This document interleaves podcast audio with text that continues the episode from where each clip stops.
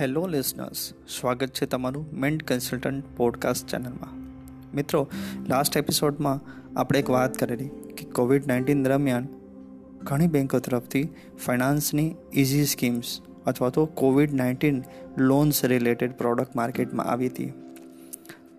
તમને એ પ્રોડક્ટની જરૂર નથી, તેમ છતાં બી તમે લોન લઈ લીધી છે અને હવે લોન ચૂકવી નથી શકતા અથવા તો ડિફોલ્ટ થયા છો.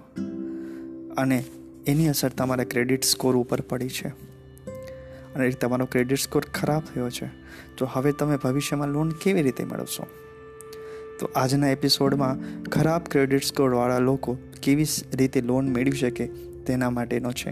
તો સાંભળતા રહો આજનો એપિસોડ. મિત્રો, રાષ્ટ્રીયકૃત બેંક, પ્રાઇવેટ બેંક અથવા તો non finance banking company loan આપતી વખતે તમારો ક્રેડિટ સ્કોર એટલે કે સિબિલ ચેક કરશે. અને સ્કોરને જ મહત્ત્વ આપશે. ભૂતકાળમાં તમે કોઈ લોન લીધેલી છે, જેના હપ્તા ચૂકવવામાં તમને વિલંબ થયો છે? લોન ભરપાઈ નથી કરી શક્યા. લોન સેટલ કરી છે. ક્રેડિટ કાર્ડ ડિફોલ્ટ છે. પર્સનલ લોન ડિફોલ્ટ છે. જો આ બધી વસ્તુને કારણે તમારો ક્રેડિટ સ્કોર ઘટ્યો હોય.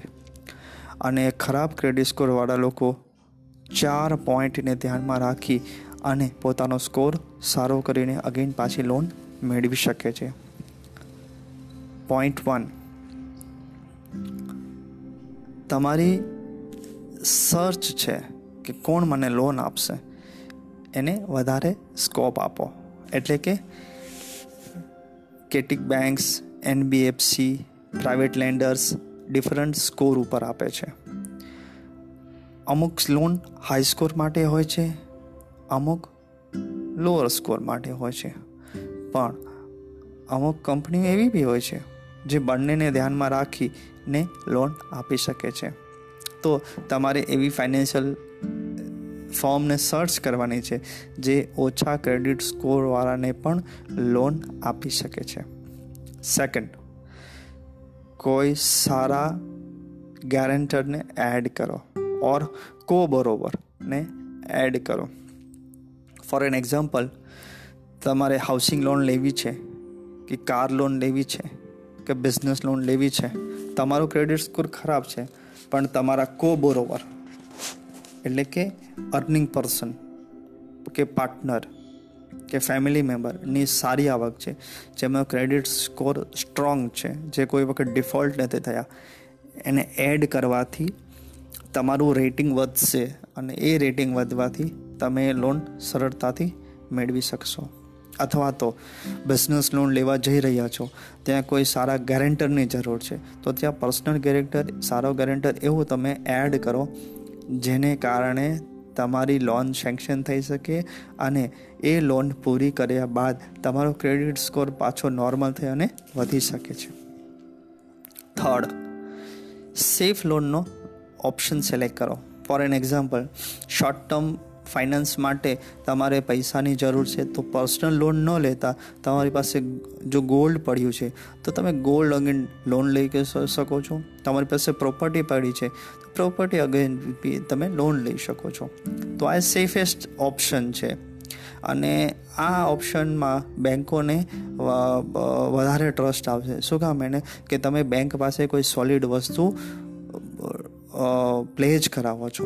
અને મોર્ગેજ કરાવો છો. આ વસ્તુને કારણે બેંક બી પોતાનો રિસ્ક ફેક્ટરને ડાઉનગ્રેડ કરી અને લો ક્રેડિટ સ્કોરવાળાને લોન આપી શકે છે.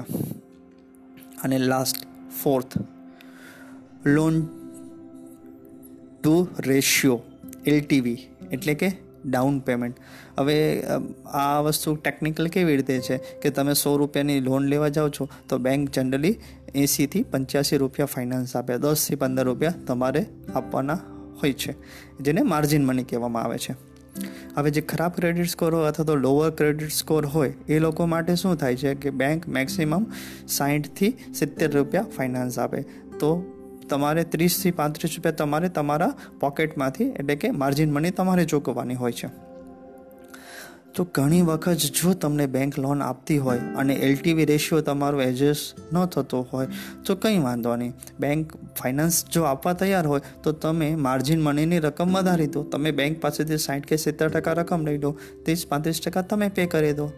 આ કરવાથી તમને એક વખત જો લોન મળશે અને લોન સક્સેસફુલી રન થશે, તમે રેગ્યુલર ઈએમઆઈ પે કરશો અને ઓન મેચ્યુરિટી લોન રીપે કરી દેશો.